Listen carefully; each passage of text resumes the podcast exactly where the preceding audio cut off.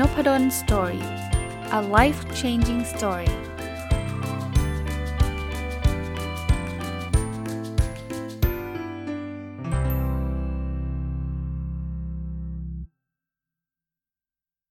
วัสดีครับ ยินดีต้อนรับเข้าสู่นพดล story พอดแคสต์นะครับ วันนี้จะเอาบทสรุปที่ผมได้เข้าไปเป็นส่วนหนึ่งนะ ในงานที่คุณปิ๊กทัศภาสได้เชิญไปในขับเฮาส์นะครับ จะเป็นเรื่องของการเอาแนวคิดสามเรื่องมาผนวกกัน เพื่อจะพัฒนาชีวิตนะครับ ก็คืออิกิไกแล้วก็เป็นเรื่องของ OKR นะครับ แล้วก็เป็นเรื่องของ designing your life นะหลายคนคงเคยได้ยินทั้ง 3 เรื่องมาแล้วนะครับ ก็เขียนจดสรุปไว้จริงๆเป็นเป็นงานตั้งแต่สัปดาห์ที่แล้วนะ แต่ทำไมผมเพิ่งมาสรุปวันนี้ก็ต้องบอกแบบนี้ครับ คือสัปดาห์ที่แล้วทั้งสัปดาห์เนี่ยผมอัดเตรียมไว้เหตุผลเพราะว่าศุกร์เสาร์อาทิตย์ต้องไปทำเวิร์กช็อปที่ต่างจังหวัด เพราะฉะนั้นเนี่ยถ้าไม่อัดเตรียมไว้เนี่ยจะขนพวกโน้ตบุ๊กเครื่องอัดไปต่างจังหวัดมันคงไม่ค่อยสะดวก แล้วก็กลัวเน็ตไม่ดีด้วย และจริงๆด้วยนะ เพราะว่าพอไปถึงก็เน็ตก็ไม่ค่อยดีเท่าไหร่นะครับ ก็เลยอัดเตรียมไว้ก็เลยไอ้ตรงนี้ก็เลยมันเลยแทรกมาไม่ได้ไงนะเอ่อถือโอกาส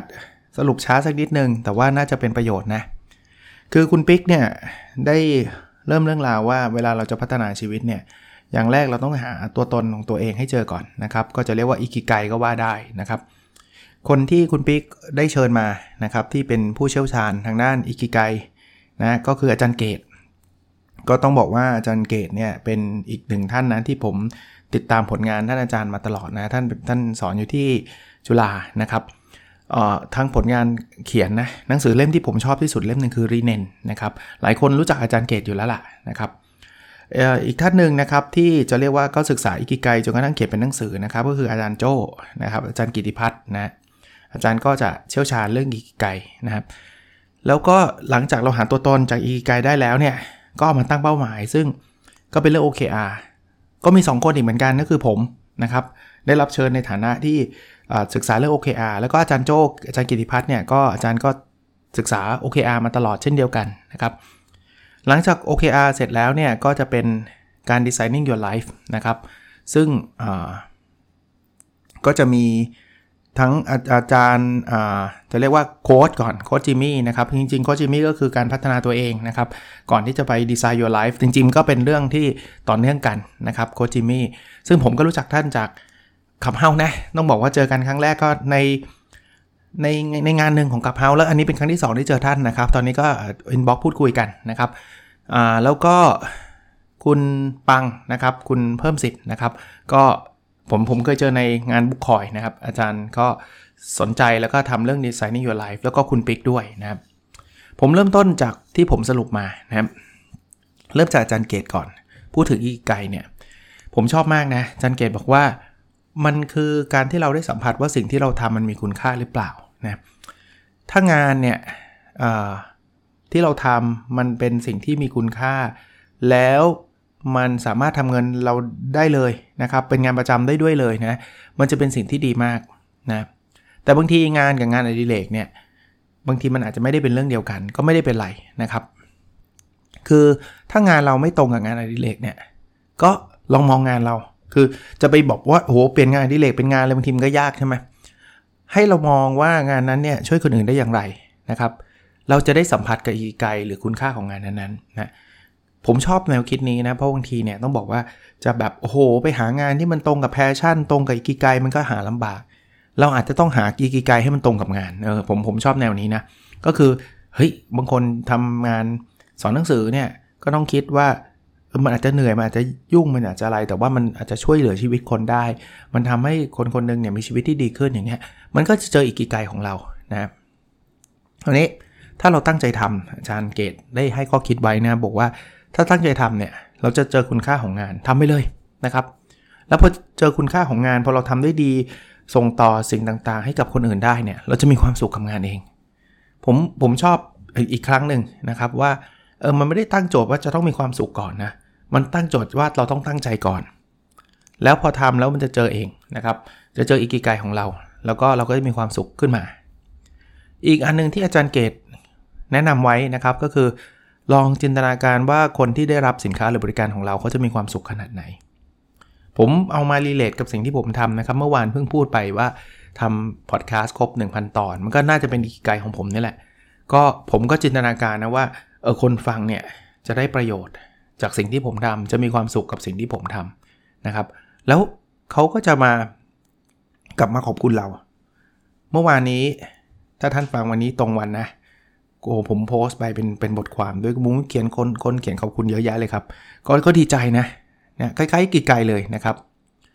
แต่อย่าไปฟอสว่าฉันต้องเจอกีไกลภายในสัปดาห์หน้า ภายในเดือนหน้าอย่าไปฟอสแบบนั้น ให้ตั้งใจทำงาน โอ้โห เป็นการทิ้งท้ายที่ผมว่า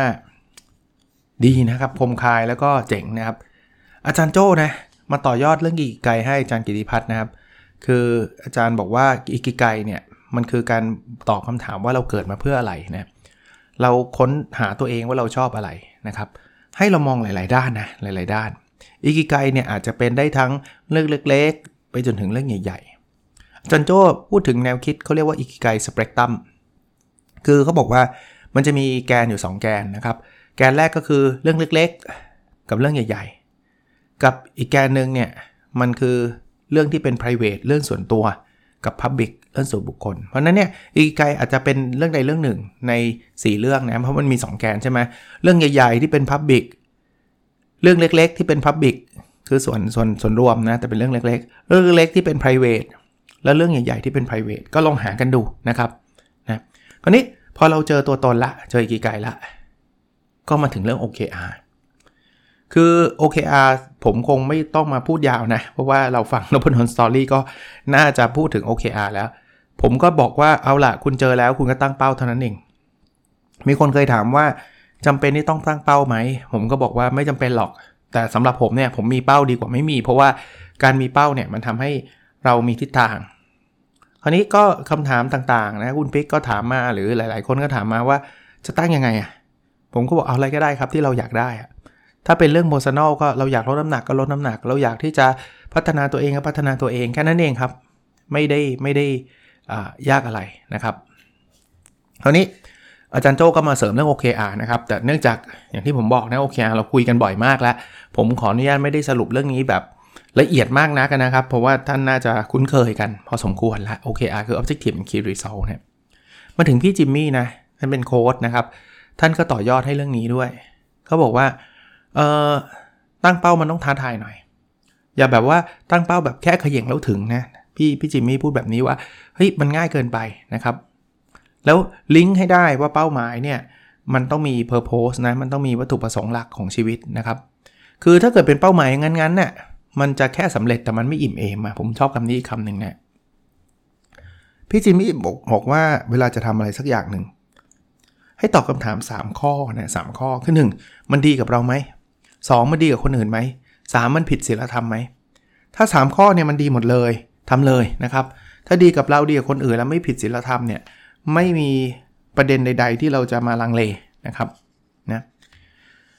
มีคำถามประมาณว่าเอ๊ะแล้วเราต้องมีโค้ชจริงไหมคนคนหนึ่งต้องมีโค้ชจริงไหม พี่จิมมี่ตอบแบบนี้เขาบอกว่าในชีวิตเราเนี่ยควรมีคนสักหนึ่งคนที่เข้าใจเรา แล้วเราสามารถพูดอะไรกับเขาก็ได้ จะเรียกว่าโค้ดหรือไม่เรียกแล้วแต่นะแต่ควรจะมีคนคนหนึ่งที่เข้าใจนะแล้วเรามีอะไรเราคุยกับเขาได้นะครับ แล้วเวลาเราคุยกับเขาเราต้องสึกรู้สึกปลอดภัยนะไม่ใช่รู้สึกที่แบบว่าคุยแล้วมันจะเอาไปพูดต่อหรือเปล่าว่า หรือมันจะคิดยังไงอันนี้ไม่ใช่นะครับ อีกคอนเซปต์หนึ่งที่คุยกันเรื่องเรื่องเรื่องคำว่าเอะนะคือพี่จิมมี่บอกว่าถ้าเกิดมันเอะ ทำดีไหมอะไรเงี้ย คือตะขิดตะขวงใจแสดงว่ากำลังมีสัญญาณอะไรบางอย่างนะครับ ซึ่งนี้ก็มีการ discuss กันเล็กน้อยว่าจะทำยังไงให้มันเกิดคำว่า A กับตัวเองนะครับ ซึ่งผมก็เพิ่มว่า เออ มันมีหนังสือ Think Again ที่ผมก็รีวิวไปแล้วนะครับ หรือ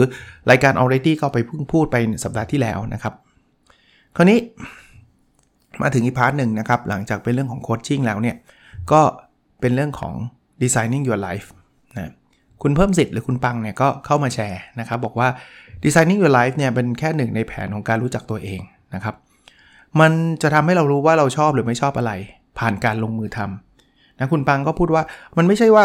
มานั่งคิดอยู่บนโต๊ะ นั่งจินตนาการว่าเอ๊เราชอบหรือไม่ชอบอะไรนะครับ แล้วการลงมือทำเนี่ยไม่ใช่แบบว่าโอ้โหต้องลงใหญ่โตมโหฬารนะอันนี้ตรงกับ concept ที่ผมชอบมากเลยนะ ถ้าท่านฟังวิเอน entrepreneur ผมมาตลอดเนี่ยท่านจะพูดว่าได้ยินผมพูดอยู่เสมอว่าอย่าไปทำอะไรใหญ่เกินไปนะครับ ใช้เงินลงทุนน้อยๆนะครับ Designing Your Life เนี่ยเขาก็พูดถึงการทำโปรโตไทป์คือทดลองดูโปรโตไทป์ก็คล้ายๆ แบบแบบจำลองแบบทดลองอะให้เราทดลองทำดู หรือวิธีทางอันอันหนึ่งก็คือไปถามคนที่เคยทำมาก่อนนะครับเคยทำมาก่อน ก็เขาอาจจะเคยผิดพลาดก็อาจจะเคยล้มเหลวอะไรเงี้ยเราจะได้ไม่ไป ทำตามเขานะครับ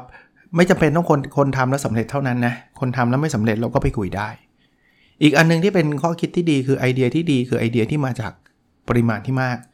คือไม่ใช่คิดอันเดียวแล้วจบนะ เราต้องขยันหน่อยนะครับ ระดมสมองคิดไอเดียต่างๆ นานาให้เยอะหน่อยนะครับ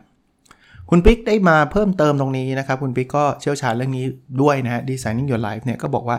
จริงๆแล้วเนี่ยเราต้องทดลองตัวเองไปได้เรื่อยๆนะไม่มีที่สิ้นสุดนะครับ สิ่งหนึ่งที่บางคนติดติดเขาเรียกติดกับนะ คือคิดว่าเราจบสายงานนี้เราต้องทำงานอย่างนี้เท่านั้นจริงๆไม่ใช่นะครับ เราไม่ต้องทำงานในสายงานที่เราจบมาก็ได้นะครับ ซึ่งอันนี้ก็ยืนยันนะ ผมก็จบวิศวะนะ แต่ผมก็เป็นวิศวกรมาสัก 4 ปี 5 ปีนะครับ ก็ไม่ได้เป็นไปตลอดชีวิตนะครับ ก็มีการพูดคุยที่ที่ครบถ้วนนะ ผม ดีใจที่ได้มีโอกาสได้ไปฟังนะครับ ตอนท้ายตอนชั่วโมงที่2เนี่ยนี่ประมาณชั่วโมงแรกมันมี 2 ชั่วโมงนะโดยประมาณนะนี่ชั่วโมงนิดๆเนี่ยเราทั้ง 4-5 คนเนี้ยนะครับทั้งคุณเกตทั้งอาจารย์เกตนะครับ ทั้งอาจารย์โจ้ทั้งผม ทั้งโค้ชจิมมี่นะครับพี่จิมมี่แล้วก็ทั้งคุณปังแล้วก็คุณปิ๊กเนี่ยก็พูดคุยแลกเปลี่ยนกันในในหัวข้อที่ตัวเองเชี่ยวชาญนะพอ part หลังเนี่ยก็จะเป็นการพูดคุยอะ ก็มีคำถามหลากหลายคำถามที่ผมว่าเป็นประโยชน์ ข้อดีของไอ้ตัว Clubhouse เนี่ย มันมันคือการได้ถามสดๆอะจริง ๆ มันคล้ๆ Facebook Live นะ แต่ว่าไลฟ์มันต้องพิมพ์ถามอันนี้คือคนจริง ๆ ที่แบบก็คนจริง ๆ ทั้งนั้นแหละ แต่ว่าอันนี้คือคนที่แบบว่ากดแล้วได้ยินเสียงกันจริง ๆ เลยนะครับ ก็มีการตั้งคำถาม ผมไม่ไม่ลิสต์คำถามมาให้ก็แล้วกัน เพราะว่าคำถามมันมีเยอะแล้วมันก็หลากหลาย แต่ผมสรุปจากสิ่งที่ได้จากกลุ่มคำถามก็แล้วกันนะครับ ว่าอิกิไกโดยโดยภาพรวมมันคือการสัมผัสหรือการมองให้ลึกกันนะครับนะการให้การทำอิกิไกก็คือการการมองในมุมแบบนั้นนะครับ อย่าไปฟอร์สมันนะครับ อย่าไปบังคับว่าฉันต้องเจอนู่นนี่นั่นนะครับ ส่วน OKR เนี่ยมันคืออะไรก็ได้ครับที่มัน work สำหรับเราสำหรับผมเนี่ยมันไม่มีคำว่าตั้งเป้าหมายถูกหรือผิดนะครับตั้งแล้วมัน work แล้วท่านท่านอยากทำนั่นแหละ OKR ของท่านแล้วนะครับมีท่านหนึ่งพูดถึงว่าเอออายุตั้งเท่านั้นเท่านี้แล้วยังไม่ไปไหนเลย ผมให้ข้อคิดสั้นๆว่าเออบางคนเนี่ยมัน มันเป็น late bloomer อะคำว่า late bloomer คือความสำเร็จเนี่ยมันไม่ได้จำเป็นต้องเกิดขึ้นก่อนอายุ 30 เท่านั้น ถ้าเลย 30 แล้วอย่าหวังเลยว่าชีวิตนี้จะไม่สำเร็จนะครับ ก็ให้กำลังใจเพราะคนพูดอายุยังไม่ถึง 30 เลยคนถามอะเห็นว่าเพื่อนไปไหนตอนไหนแล้วนะครับ ก็จริงๆ ไปอ่านได้เลยนะครับหนังสือ Late Bloomers หรือไม่อยากอ่านในนพดลสตอรี่ได้รีวิวไว้ถ้าจำไม่ผิด 2 ตอนเลยนะ Late Bloomers นะครับผมยังมีความเชื่อแบบนี้นะครับว่า การค้นหาตัวเองเนี่ยไม่ใช่ทำครั้งเดียวตลอดใช้ได้ตลอดชีวิต ผมเชื่อว่าอิกิไก OKR Coaching เอ่อ Designing Your Life มันต้องทำตลอดนะ มันอาจจะไม่ถึงกับทำทุกวันนะ่ะแต่ว่ามันต้องมาทบทวนนะ่ะผมเมื่อ 10 ปีที่แล้วกับผมเมื่อตอนนี้ก็ไม่ใช่เหมือนกัน 100%ความชื่นชอบ passion อิกิไก เมื่อ 10 ปีที่แล้วอาจจะยังไม่มีเรื่องนี้ 10 ปีนี้อาจจะมีอย่างพอดแคสต์เนี่ยสิบปีที่แล้วยังไม่มีเลย 3 ปีกว่านะสปีที่แล้วยังไม่มีเลย แต่ตอนนี้มันคืออีกกี่ไกลแล้วอย่างเงี้ยนะครับ แล้วอีกสิปีข้างหน้าผมมันจะไปเจออะไรสักอย่างก็ได้นะ ที่มันอาจจะเป็นอีกกี่ไกลของผมก็ได้นะครับเพราะนั้นสำหรับผมแล้วเนี่ยความสนุกมันอยู่ที่การค้นหาตัวเองนะมันไม่ใช่ไม่ใช่เพนนะมันกลับเป็นฟันนะมันคือความสนุกสนานนะครับ สุดท้ายที่ผมฝากไว้ที่เป็นบทสรุปที่ผมได้นะครับก็คือ ผมว่าชีวิตคือการเดินทาง เป้าหมายมันคือตัวล่อทำให้เราเดินนะครับ ความสำเร็จอยู่ระหว่างทางนะครับ ไม่ใช่อยู่ที่ปลายทาง อันนี้เป็นแนวคิดของผมเมื่อวานก็พูดถึงเรื่องนี้ไปนะครับ ก็ขออนุญาตใช้เวลาสั้นๆ สัญญากับคนที่ตอนที่โพสต์ไปว่าจะทำขับเฮาส์ไม่ได้ทำเองนะครับ คุณปิ๊กเชิญมา ก็มีหลายคนบอกว่าใช้ Android ไม่ได้ฟังเสียดายมีไลฟ์ไหมก็ไม่ได้มีนะครับ แล้วก็ไม่ได้เป็นคนจัดเองด้วยนะครับ ก็เลยบอกเขาบอกว่า เดี๋ยวจะสรุปลงพอดแคสต์ให้นะครับ ก็ทำหน้าที่เรียบร้อยนะครับ ก็ดีใจด้วยนะครับ ถือโอกาสผ่านสื่อนี้นะครับ ที่ได้เจอกับทุกๆท่านนะครับ ตั้งแต่คุณปิ๊กเชิญมาก็ต้องขอบคุณคุณปิ๊กนะครับอาจารย์เกตนี่ก็ดีใจนะครับ เป็นครั้งแรกในเวทีแรกเลยมั้งที่เราเจอกัน คือยังไม่ได้เจอหน้าตากันเลยนะ แต่ว่าได้ได้เจอผ่าน เนี่ยครับขับเฮาส์นะครับ แล้วก็ทักทายกันในใน Facebook อยู่บ้างนะครับ แล้วก็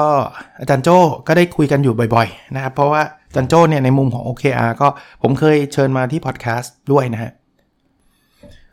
คุณ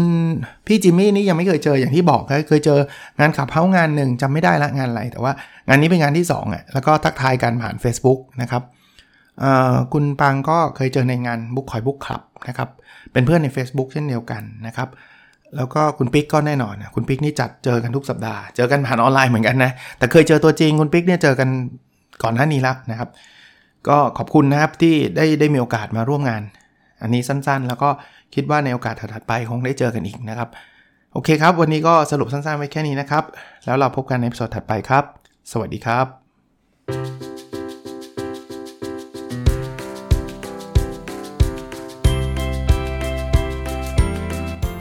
n o p a d o n Story a life changing story